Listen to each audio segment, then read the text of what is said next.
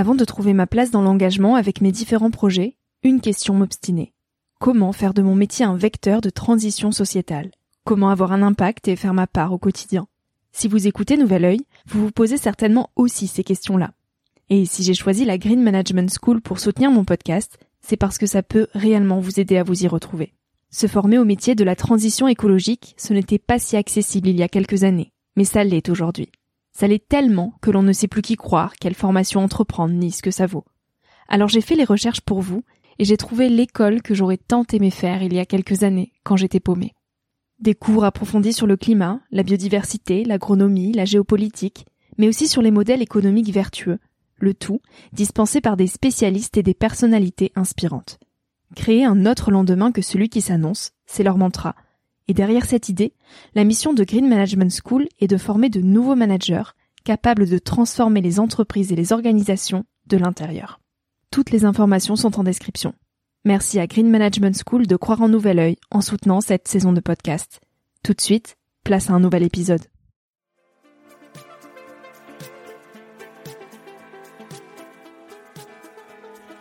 Hello, moi c'est Victoria. J'ai 23 ans et je pars à la rencontre de personnes inspirantes qui se sont posées il y a quelques années les questions que je me pose aujourd'hui. Dans un monde où l'on se cherche, où l'on construit son chemin et où l'on se pose beaucoup de questions sur notre avenir. Alors j'espère qu'écouter le parcours et les conseils de ces personnes qui ont rêvé et osé faire de leur rêve une réalité t'aidera toi aussi à avancer d'un pied plus sûr dans la vie. Si tu souhaites m'encourager dans cette aventure, tu peux participer à ma page Tipeee qui est dans la description pour que je puisse continuer à faire grandir Nouvel Oeil indépendamment. Tu peux aussi laisser quelques étoiles sur iTunes ou Spotify et en parler autour de toi. Pour me suivre au quotidien ou pour m'écrire, je t'invite à me rejoindre sur le compte Instagram Nouvel Oeil et sur le site www.nouveloeil-podcast.com. Je t'invite maintenant à emprunter un nouvel œil pour regarder le monde sous un autre angle pour te recentrer sur ce qui est essentiel et sur qui tu es pour t'aider à trouver ton chemin et surtout à oser.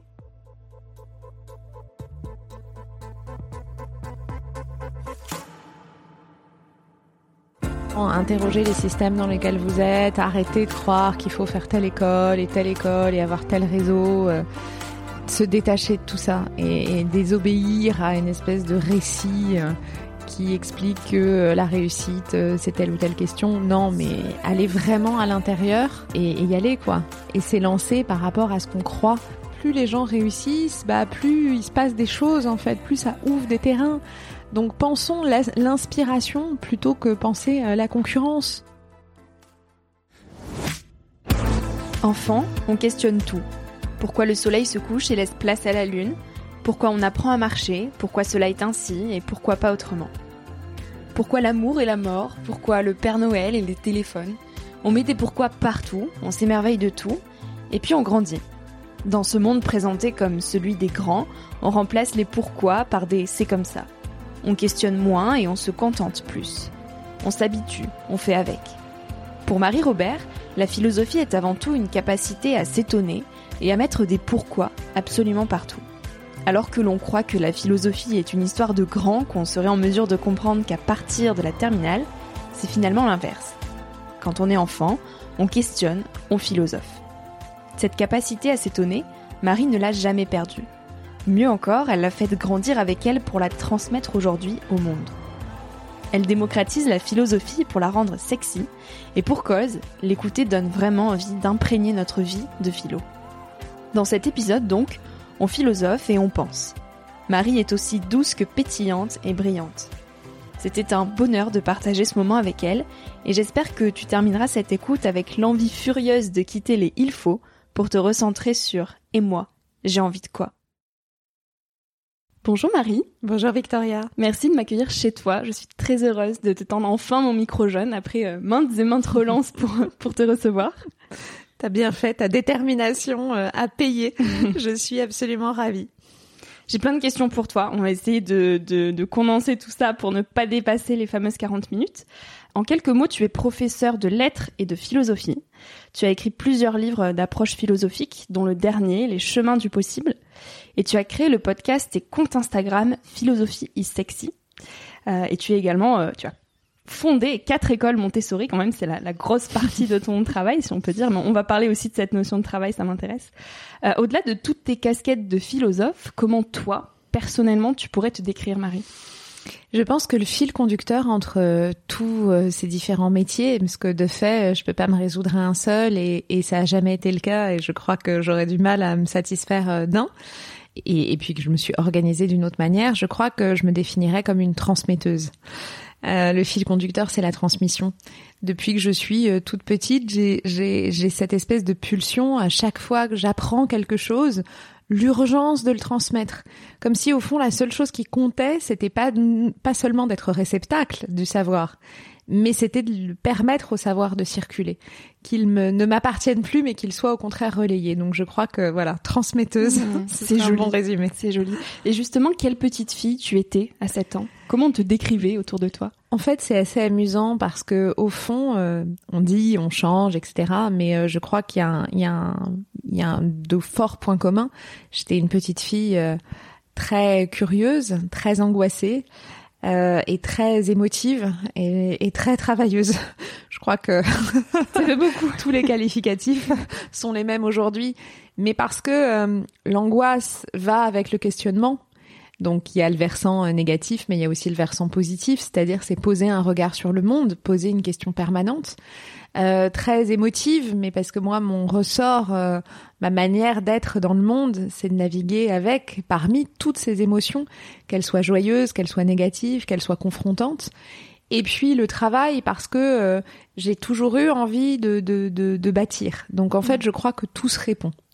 Et qu'entre la petite fille d'hier et celle que je suis aujourd'hui, c'est toujours assez identique. Hmm. Et alors, quand est-ce que la philosophie a vraiment pris sa place dans ta vie? J'imagine que tes questionnements depuis toute petite, c'était déjà de la philosophie, mais à quel moment t'as vraiment mis le mot dessus? Oui, il y avait en fait les questionnements étaient là, et c'est-à-dire que c'est d'ailleurs assez amusant de voir que dans les problématiques qui m'habitent encore beaucoup aujourd'hui, bon, grosso modo quand même des questions très métaphysiques hein, autour de la vie, la mort, euh, le langage, pourquoi dit-on ce qu'on dit-on, ce qu'on dit, enfin des choses de ce type, mm. elles existaient déjà bien avant. Mais euh, quand est-ce que la philo est véritablement apparue? C'est, ça paraît cliché, mais pour autant parfois les clichés sont ce qui nous définit. Hein. C'est vraiment en terminale.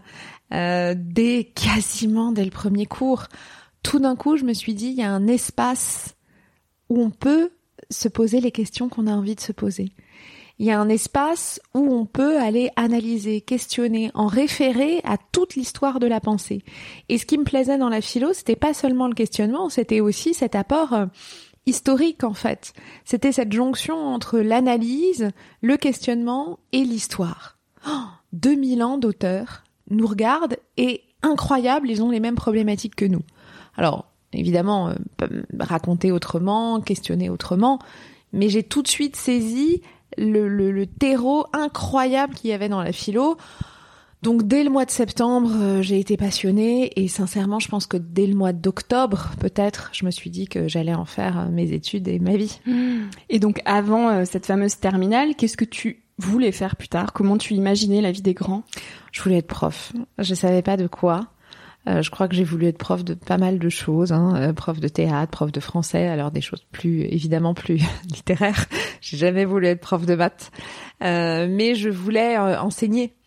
Et, et, je donnais déjà des cours particuliers quand j'avais 15 ans. Donc c'était, il y a toujours eu cette, ce, quand je te dis ce besoin de transmettre, mais il y a toujours eu aussi l'idée de la juste place quand on transmet. Et ça aussi, encore aujourd'hui, je ressens exactement ça. C'est-à-dire que entre un cours particulier, un cours dans un amphi, euh, un cours en ligne euh, sur Zoom ou une conférence devant euh, 500 personnes, au fond, j'ai la même sensation. J'ai la même importance et j'ai la même, j'ai la même joie d'être, ah oui, ok, mon, mon endroit, c'est ça. Et donc, quand tu euh, savais que tu voulais faire de la philosophie ta vie entière, est-ce que tu y croyais fermement ou est-ce que tu avais aussi des doutes euh, quant à ta capacité d'y arriver? Alors, la partie, alors déjà, j'ai des doutes en général sur ma capacité à arriver à à peu près tout. Déjà, à, survivre, j'ai parfois des doutes, donc autant te dire que faire de la philo, évidemment. Euh, j'avais, j'avais des doutes, non pas sur la matière, mais oui, à y arriver, parce que il faut quand même se, être tout à fait honnête. La philo est une matière difficile exigeante, rigoureuse, ardue. Les études, de philo, il y a, quelque chose de, dur en fait. On va pousser ton raisonnement en fait dans les dans les interstices les plus complexes. T'es vraiment obligé parfois de te dire, de relire une fois, dix fois, quinze fois, et pour finalement accepter de dire je comprends pas tout, mais je vais quand même avancer. Donc évidemment que c'est laborieux comme étude, et en même temps c'était tellement passionnant que malgré des vrais moments de vertige et des vrais moments de doute, j'avais pas envie d'arrêter. En fait, je doutais de moi, mais je ne doutais pas de la discipline. Et, et cette, cet amour pour la philo m'a permis justement, malgré le fait que j'étais pas toujours à l'aise avec moi-même et avec mes capacités, mais encore aujourd'hui, hein, euh, d'aller et puis d'aller, euh, de poursuivre d'année en année. Hmm. À partir de quand et de quoi on devient euh, un adulte? Ah, C'est une bonne question. En fait, je crois qu'au fond, euh, dans, dans le rapport à être un adulte, il y a le rapport à à, quel, à partir de quel moment je décide de construire mon monde. Euh, j'ai un rapport euh, compliqué à l'enfance et pourtant je fais des écoles, mais justement une des choses que je qui m'importe le plus dans les écoles que je construis, c'est l'affranchissement. C'est que les élèves puissent s'affranchir. C'est que les élèves puissent être autonomes. Alors autonome, attention, ça veut pas dire faire ce qu'on veut, ça veut pas dire faire n'importe quoi. Ça veut dire ne pas dépendre du bon vouloir d'un adulte, de sa disponibilité, de, de son approbation. Donc j'ai toujours été très marquée par l'idée euh, d'indépendance et d'affranchissement. C'est une question qui me travaille et je crois peut peut-être que devenir adulte, c'est le moment où justement on s'est suffisamment euh, affranchi et on est suffisamment euh, indépendant. Alors pas seulement sur le plan financier, hein, parce qu'il y a des gens qui sont indépendants sur le plan financier mmh. très tôt, mais qui ne le sont pas du tout sur d'autres aspects pour vraiment euh, bâtir son monde. Donc au bout du compte, être adulte, c'est à plein d'âges différents. Euh, moi qui suis beaucoup avec des adolescents, il y a des adolescents extrêmement adultes qui ont une capacité justement de à savoir en fait à être ancrés et, et coûte que coûte, quelles que soient les choses autour d'eux. Donc je crois que c'est vraiment ça, ouais. Est-ce qu'il y a des adultes qui sont aussi enfants? Oui, voilà, évidemment. Et j'allais dire, il y a aussi des adultes euh, qui euh, sont enfants euh, de ce point de vue-là, en tout cas dans la compréhension que j'en ai, c'est-à-dire par rapport à l'affranchissement. Parce que j'ai toujours un tout petit peu de mal avec l'image d'une enfance insouciante, d'une enfance qui serait un peu un paradis perdu. Pour être beaucoup dans le milieu de l'enfance, c'est, je crois, vraiment pas si évident que ça. C'est des moments, comme tous nos âges de la vie, euh, avec plein de moments de, de doute, plein de moments de questionnement, plein de moments où on se connaît pas encore tout à fait. Donc moi, ma volonté, c'est justement d'aider les enfants à trouver le plus d'outils possible pour apprendre à se connaître et pour euh, avoir de la solidité dans chacun de leurs pas. Hmm. Bah alors forcément, je vais rebondir là-dessus. Est-ce que tu as deux ou trois outils euh, principaux à nous partager pour celles et ceux qui aujourd'hui ne se connaissent pas? Oui, il y a une chose et qui est pas du tout c'est pas du tout trivial. C'est oser mettre les mains dans le cambouis, quoi, du questionnement. Euh, c'est pas facile l'introspection. C'est parfois éreintant. Il y a plein de questions qu'on sent sous-jacentes, mais qu'on n'a pas envie de se poser parce qu'on sait. Euh, et, vraiment, je, je sous-estime pas. C'est-à-dire, je sais à quel point ça peut mettre euh, une telle tornade dans notre tête, à quel point on peut se sentir mais mais ravagé en fait par la question. Et pour autant, je crois que c'est en traversant cette tempête-là qu'on arrive à préciser un peu plus qui on est, ce qu'on fait et ce dont on a envie. Donc, le sens, il apparaît pas un petit matin tranquille dans son lit. Ah tiens, ça y est, j'ai découvert le sens de ma vie. non, le sens, il arrive par deux choses. Euh, la question, la question, la question, la question. Euh, pourquoi je suis là, euh, quelle signification je donne à ça, euh, est-ce que vraiment j'ai envie de faire, pourquoi je fais ce métier-là, est-ce que je le comprends, pourquoi je le fais, pourquoi est-ce qu'on m'a transmis, est-ce que est-ce que je suis ok avec ce qu'on m'a transmis? Ça veut pas dire d'ailleurs être un rebelle en permanence, hein, pas du tout, mm. mais ça veut juste dire oser poser la question en fait. Est-ce que les valeurs qu'on m'a transmises, ce sont les miennes? Ou est-ce que j'ai besoin d'en reconstruire d'autres? Donc il y a vraiment ce questionnement. Et puis le deuxième pas pour apprendre à se connaître, c'est agir. Parce qu'en fait, dans l'action, on se découvre soi-même. Et c'est vraiment deux temps différents pour moi. C'est vraiment penser sa vie, vivre sa pensée. C'est-à-dire euh, à la fois questionner, mais agir suffisamment aussi pour que ce soit pas juste un questionnement qui étouffe, mais un questionnement qui nous permette de bâtir. Et au fond, moi, dans, mes livres, et particulièrement d'ailleurs les chemins du possible, euh, dans le voyage de Pénélope, le premier, c'est quelqu'un qui se pose la question. Là, je dois partir, parce que je suis plus à ma bonne place. Et dans les chemins du possible, c'est à quoi je donne naissance. Et ce à quoi je donne naissance, il y a question, mais il y a aussi action, quoi. Il faut que j'y aille. Et en agissant, on se connaît. Hmm. Et dans cette action, est-ce qu'il n'y a pas aussi une forme de discipline à mettre en place? Tu me disais tout à l'heure que, par exemple, toi, ces questionnements, tu les avais tous les matins.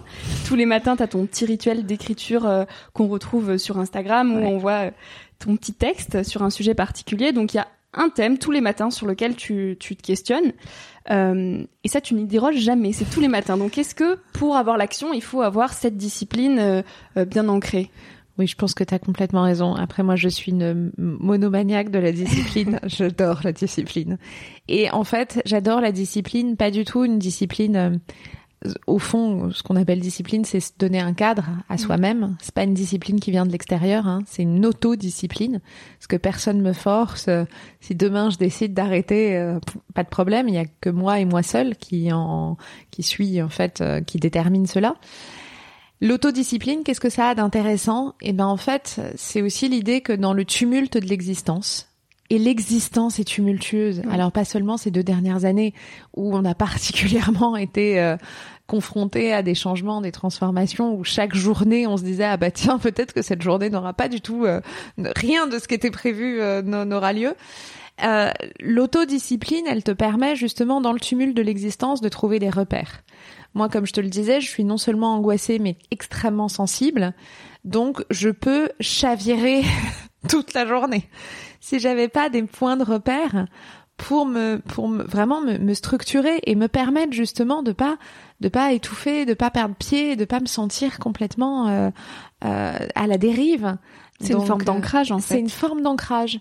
Et en fait, c'est assez beau de se dire que quoi qu'il arrive, t'auras ces moments-là. Alors il s'avère que moi, c'est l'écriture le matin euh, ou le, le, sport, puis euh, mon euh, mocha. Mais il y en a plein d'autres en fait. C'est-à-dire que c'est pas. Euh, on a beaucoup galvaudé le côté morning routine parce que euh, mhm. comme si c'était vraiment le développement personnel ou le domaine du bien-être qui se l'était totalement euh, attribué, alors qu'en fait c'est des choses qui existent, enfin. De, de, de, de, je veux dire, qui sont dans, dans notre manière de vivre.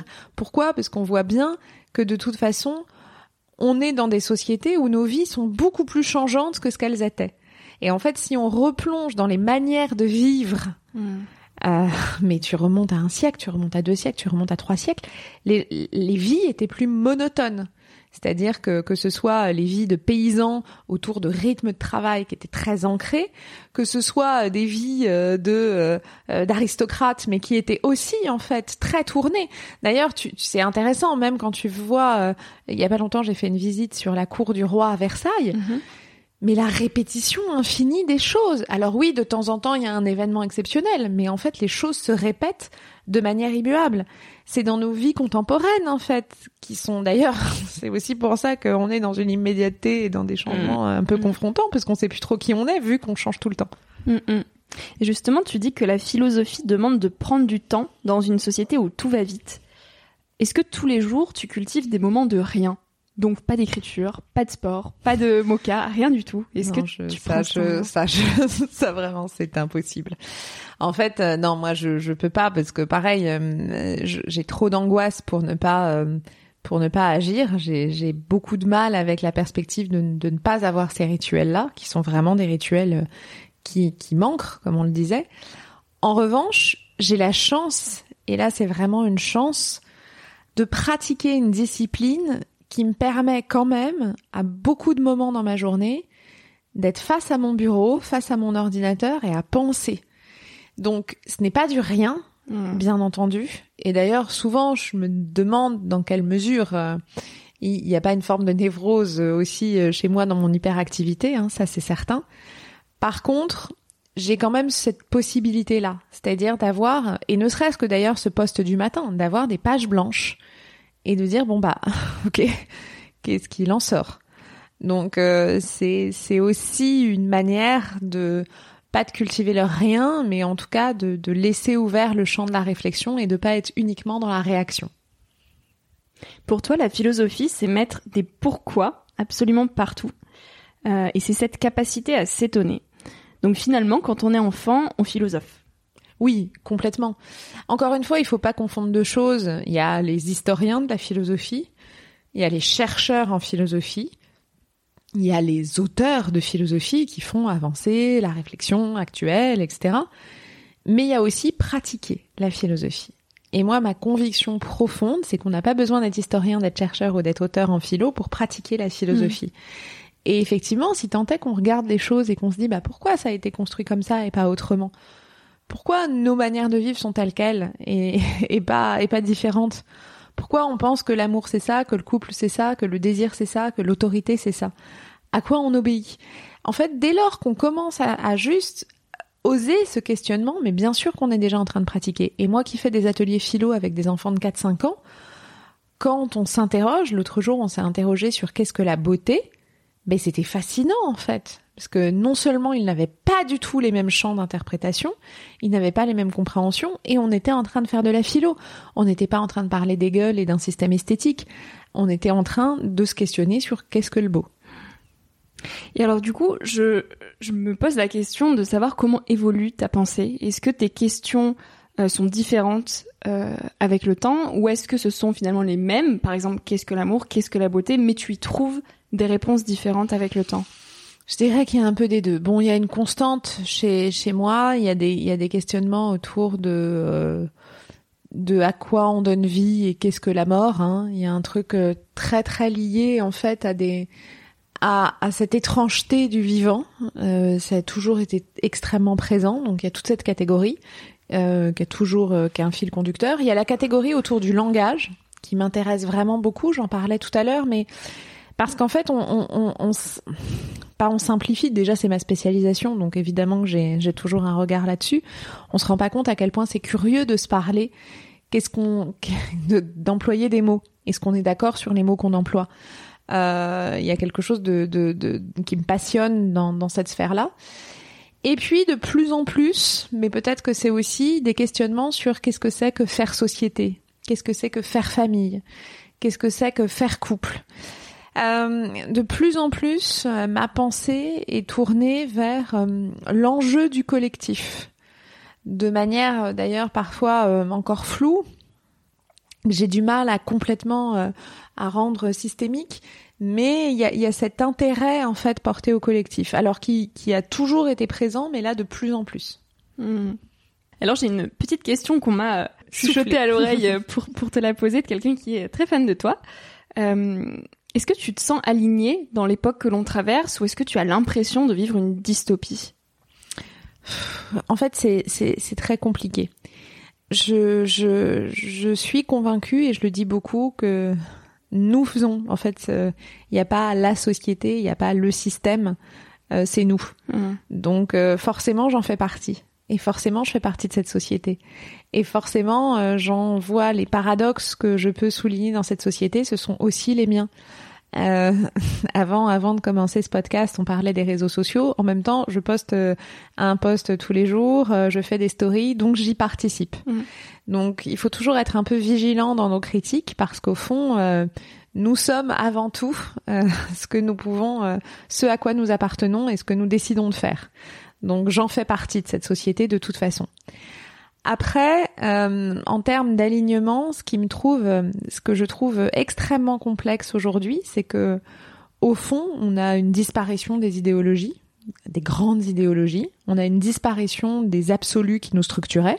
Alors pour le meilleur et pour le pire, hein, euh, la religion a moins de place. Euh, on est les grands, les grands courants idéologiques ont moins de place. Dès lors, ce qu'il reste, est euh, non seulement moins structurant, mais aussi très euh, cacophonique. Euh, moi, j'ai adoré la politique, vraiment toute ma vie. J'ai adoré la politique depuis de, depuis adolescente. j'ai j'ai cru en la politique, j'ai j'ai vibré, j'ai pleuré des soirs d'élection électorale. Ça a été un champ important dans ma vie. aujourd'hui, j'ai beaucoup de un mélange de tristesse, d'agacement, de colère, de nostalgie, de dépit euh, à l'égard de, de, de l'espace, en fait, de, de l'image qu'on peut avoir de la politique aujourd'hui, parce que c'est important.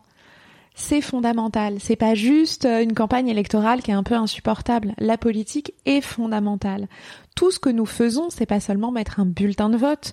Ce que nous consommons, ce que nous décidons d'écouter, ce que nous décidons de regarder, la manière dont on décide de se comporter, sont des enjeux politiques. Parce que c'est la police, c'est le vivre en, en cité, en société.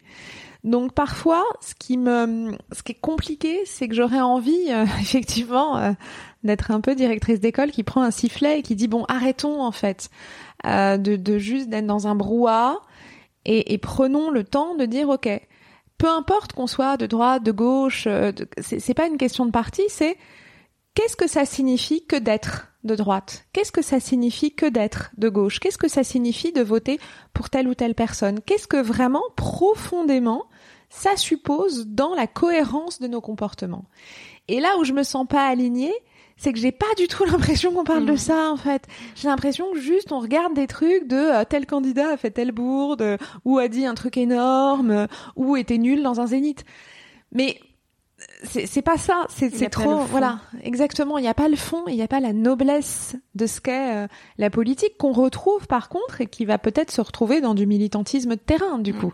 Et peut-être que ce sera ça le renouveau, ce sera un activisme euh, beaucoup plus euh, beaucoup moins de partis. Alors moi je suis encore d'une génération qui a grandi avec des partis politiques donc c'est un peu confrontant mais peut-être que ce sera un activisme beaucoup plus ancré dans la quotidienneté. Mm quelque part, tu fais de la politique à ton échelle, euh, en inspirant les jeunes à se poser les bonnes questions des, euh, des très jeunes. S'il y avait une phrase euh, que tu pouvais écrire dans les cahiers de tous tes, tes élèves et étudiants, qu'est-ce que ça serait comme phrase? Une phrase que je fais écrire dans tous les cahiers de ah, mes élèves et étudiants. Super. Donc c'est super. c'est une phrase de Samuel Beckett. Ok. Essayez, rater, essayez encore, rater mieux. Mmh. Évidemment. Je l'avais jamais entendue. Cette phrase est super. Merci beaucoup. En quoi c'est important pour toi de remettre de la philosophie dans nos quotidiens?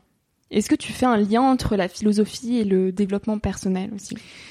Alors, je dirais que la philosophie, euh, la différence entre la psycho, le développement personnel et la philo, c'est que la psycho et le développement personnel sont plus tournés vers le qui suis-je. Mmh.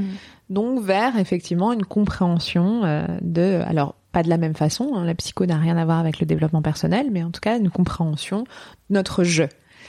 La philo a quand même une ambition, c'est le qui sommes-nous? Donc bien sûr que ça passe par ce que je disais, c'est-à-dire l'introspection, la signification, comprendre ce qu'on fait, mais c'est aussi tourner vers un nous, tourner vers le monde. Et c'est pour ça que je disais, il y a quelque chose qui pour moi, j'ai aucun problème avec le développement personnel. Il y, a, des choses extrêmement réussies et puis même l'idée d'ailleurs se développer personnellement est très belle. Simplement attention. Parce qu'en fait, je crois que ça a aussi ses limites de deux points de vue. D'abord en termes de méthode. Souvent, pas tous, parce qu'il y a du développement personnel qui, qui prend pas du tout ce biais, mais a euh, pour enjeu de nous donner des méthodes un peu toutes faites. Mm. Genre, il faut se lever à telle heure, il faut faire tel truc, il faut euh, écrire dans un carnet à tel mm. moment, etc. Donc, ça, ça fige un peu, parce que si tu le fais pas, tu vas vite être en culpabilité, ou tu vas te dire, mais ça marche pas pour moi. Donc, en fait, ça va te renvoyer à un truc encore plus... Euh, encore plus raté, donc mm. euh, ça va pas tellement te développer et ça va pas mal t'inhiber. Le deuxième point, c'est que attention à un truc, c'est que toutes les ressources, elles sont pas en nous. Euh, on est des êtres incroyables. L'humain est extraordinaire. Évidemment qu'on a énormément de puissance en nous, mais toujours est-il que parfois on peut pas juste euh, trouver les réponses à l'intérieur et qu'on a besoin des autres et qu'on a besoin de l'altérité, qu'on a besoin de se confronter, qu'on a besoin d'aller apprendre de l'extérieur, d'être aidé par l'extérieur, d'être réparé par l'extérieur. Donc le développement personnel, il y a quand même, voilà, pour, pour moi ma limite, c'est au moment où euh, c'est quand on se dit que les réponses sont toutes en nous. Je crois pas. Ni les réponses, ni la victoire. Euh, les gens qui disent la victoire est en nous. Euh, la victoire, euh, moi, elle est quand je travaille avec des gens, en fait. Hmm. C'est, je peux pas être autosuffisante. Comme je le disais tout à l'heure, tu écris chaque jour un texte sur Instagram. Il y en a un qui m'a interpellé un peu plus qu'un autre, où tu dis que la concurrence épuise et empêche de déployer son énergie, d'activer sa puissance, d'affiner sa compétence et de bâtir son chemin qui, au bout du compte, est toujours différent de celui des autres. Et tu parles de fargent. Est-ce que tu peux nous expliquer ce que c'est? Oui, en fait, c'est un, c'est un terme yiddish que j'aime beaucoup. Alors, je sais pas si on le prononce fargin ou fargin. Hmm, peut-être, oui. peut-être. Mais en tout cas, ce que j'aime beaucoup, c'est, c'est l'idée d'être heureux pour les autres. En fait, quand je dis que la concurrence épuise, c'est que vraiment, euh, c'est tellement difficile. Parce qu'en fait, tu, tu, le problème de la concurrence, c'est que c'est jamais fini. Oui, il y a toujours cette petite satisfaction, euh, cette égo et cette satisfaction narcissique qu'on a tous eu. Puis alors pour être avec des enfants, pareil, qui, qui naissent depuis l'enfance, d'être plus fort que l'autre. J'ai gagné la course, je suis arrivée en premier, euh, j'ai mieux réussi le truc. Et oui, sur le coup, il y a cette petite excitation en nous. Sauf qu'en fait, c'est épuisant parce que euh, le problème, c'est que s'il y en a un plus fort qui arrive, il va gagner la course, on va se sentir nul et ainsi de suite et ainsi de suite. Donc, soit t'es toujours en combat avec les plus faibles, soit t'es toujours en, en échec vis-à-vis des plus forts. Donc, c'est de toute façon déceptif et de toute façon épuisant. Et donc, ce mot yiddish, c'est la joie de l'autre. C'est la joie qu'il arrive des trucs bien aux autres. C'est la capacité sincère à ressentir au plus profond de soi ah c'est trop cool pour lui et pour et ça ne me menace pas. Donc j'aime beaucoup cette idée. Euh, à Marseille, euh, je passe pas mal de temps à Marseille puisque j'ai une école euh, là-bas. Mm. J'ai j'ai un, un, très bon ami à moi qui travaille aussi avec nous et qui dit tout le temps ah mais le, le soleil se lève pour tout le monde et c'est vrai. Et plus en fait, plus les gens réussissent, bah plus il se passe des choses en fait, plus ça ouvre des terrains. Donc pensons l'inspiration plutôt que penser la concurrence. Mmh. Euh, et, c'est pour ça que j'ai toujours un peu du mal quand on oppose des choses. Mais moi, même dans le monde de la philo, bien sûr que je ne fais pas euh, la même chose qu'un euh, Charles Pépin ou qui que ce soit d'autre, ou qu'un Raphaël Enthoven. Mais tant mieux, quelle magnifique nouvelle c'est parce que nous faisons des choses différentes, parce que nous avons des approches différentes, que nous occupons des terrains différents, et qu'au bout du compte, tous ces fragments mis les uns avec les autres bah, permettent à la philo d'avoir plus d'éclairage qu'elle ne l'avait il y a quelques années. Et, donc tant mieux, puisque c'est ce en, quoi on croit. Et c'est comme ça dans absolument tous les domaines. Au bout du compte, de toute façon, notre chemin n'est pas identique, puisque nous sommes, à partir du moment où l'on est, infiniment singulier.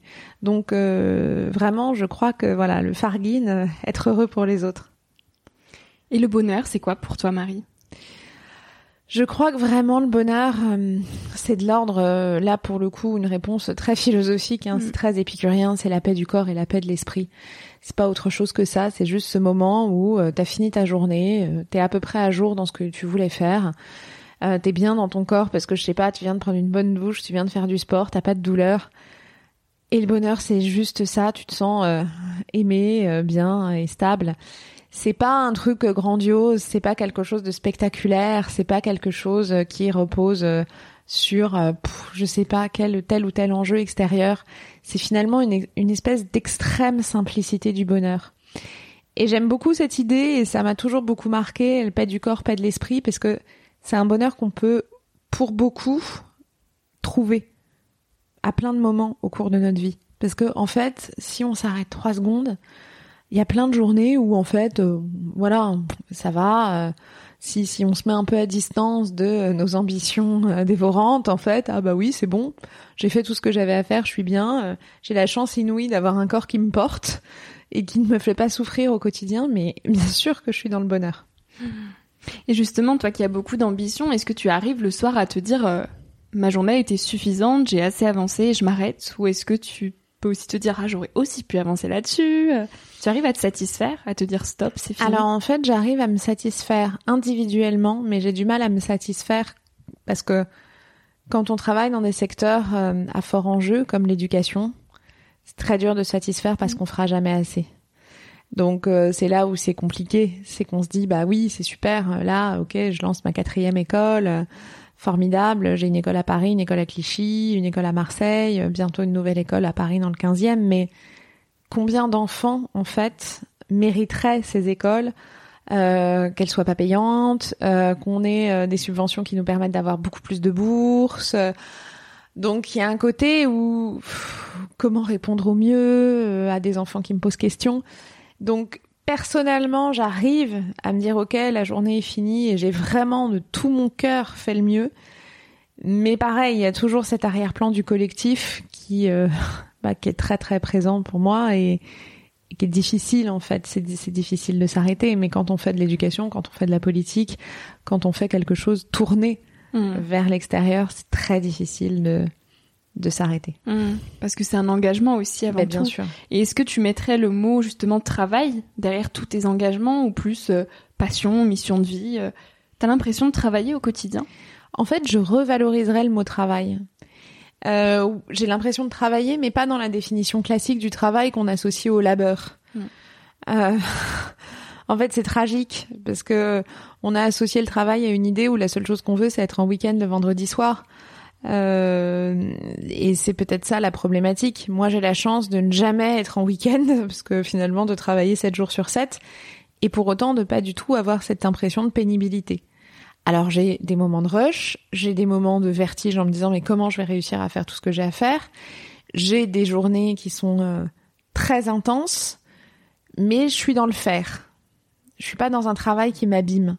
Et ça, c'est un ultra méga privilège. C'est-à-dire que ça, c'est, c'est une chance, mais inouïe dans la vie. J'ai une gratitude infinie de pouvoir faire ce que je fais parce que justement, le travail n'est pas une souffrance. Et ce que je peux euh, souhaiter euh, le plus possible, c'est de trouver justement ces espaces où on est dans le faire. Alors encore une fois, hein, ça veut pas dire qu'il n'y a pas des moments absurdes, ça veut pas dire qu'on fait pas parce que faut aussi pas fantasmer. Je me méfie aussi du fantasme et souvent quand on est dans la reconversion, enfin quand les gens parfois sont dans la reconversion ou qui sont dans une souffrance au travail, ils ont l'impression qu'il y a un ailleurs qui serait extraordinaire. Bon bah moi j'adore mon métier mais il y a quand même plein de trucs euh, qui euh, n'ont pas de sens, euh, plein de trucs un peu pénibles. Euh, oui, il y a des URSAF, il y a de la compta, il y a faire des mails pas toujours intéressants, il y a passer l'aspi dans des écoles à 23 heures parfois le soir. Enfin, il y a des choses insolites. Il y a faire de la peinture au mois d'août sur 300 mètres carrés de couches. Enfin, il y a des choses qui, qui n'ont pas l'air comme ça palpitantes, mais en fait qui ne me dérangent pas parce que c'est une compréhension globale. C'est-à-dire que dans l'ensemble, je comprends parfaitement ce que je fais. Je donne de la signification même à un truc euh, qui paraît pas intéressant, mais j'arrive à le vivre, à bien le vivre parce que je lui donne une signification. Et tu prends des vacances aussi, de temps en temps? Ça m'est pas beaucoup arrivé ces mm. dernières années. T'en ressens pas le besoin, en fait? Euh, Parfois, bien sûr, qu'il y a des petites euh, saturations. Euh, c'est juste que c'est compliqué en fait de de, de, de, de, trouver des espaces. Parce que moi pour moi les vacances scolaires sont des moments où je peux développer d'autres projets notamment les projets d'écriture. Mm. donc c'est toujours difficile de se dire non là je vais mettre on en revient à la question de de l'espace du vide quoi. Euh, j'ai une telle obsession pour l'action et pour le faire que c'est très difficile d'accepter euh, de ne pas être là-dedans. Mm. Dernière question, Marie, la fameuse question signature du podcast. Quel conseil tu voudrais donner aux jeunes d'aujourd'hui? Le plus euh, le, conseil je crois le plus précieux c'est euh, désobéissez euh, c'est-à-dire vraiment interroger les systèmes dans lesquels vous êtes arrêter de croire qu'il faut faire telle école et telle école et avoir tel réseau se détacher de tout ça et, désobéir à une espèce de récit qui explique que la réussite c'est telle ou telle question non mais aller vraiment à l'intérieur et, y aller, quoi. Et s'élancer par rapport à ce qu'on croit être juste pour ça. Et aussi multiplier les expériences. Parce qu'en fait, il euh, n'y a pas du tout... Euh, aujourd'hui, euh, je crois qu'on est dans un monde qui est tellement multiple, qui est tellement divers, qu'il y a mille chemins de traverse. Il n'y a pas une voie toute faite. moi, mon, mon arrière-grand-mère... est analphabète, était analphabète. moi, j'écris de la philo. Donc il faut arrêter en fait euh, les, les prophéties autoréalisatrices de euh, j'ai pas ma place, j'ai pas le droit, j'ai pas ceci, j'ai pas cela. Euh, faut juste aller essayer d'explorer, euh, de voir là où on se sent bien, là où on se sent moins bien, là où on se sent très très bien, et puis là où on se sent très très bien, essayer d'y rester. Oui. Hmm. bah écoute, dernière petite question. la réussite, c'est quoi pour toi? Réussir sa vie en quelques mots alors c'est vraiment sentir à sa juste place et sentir à sa juste place pour moi c'est ressentir de la joie. Hmm. Donc, euh, quel que soit, que ce soit en faisant du pain, en faisant de la compta, euh, en bossant dans un gros groupe, euh, en donnant des cours, en étant prof de surf, peu importe. C'est vraiment se dire, tiens, là j'ai de la joie. la souffrance n'est pas esthétique, vraiment. non, mais il faut vraiment rappeler, en fait, souffrir. on a bien assez de raisons de souffrir en le subissant, parce qu'on n'a pas le choix. Donc, ne créons pas notre propre souffrance. Merci beaucoup Marie pour tous ces partages. Merci à toi. Merci à toi d'avoir écouté l'épisode jusqu'ici.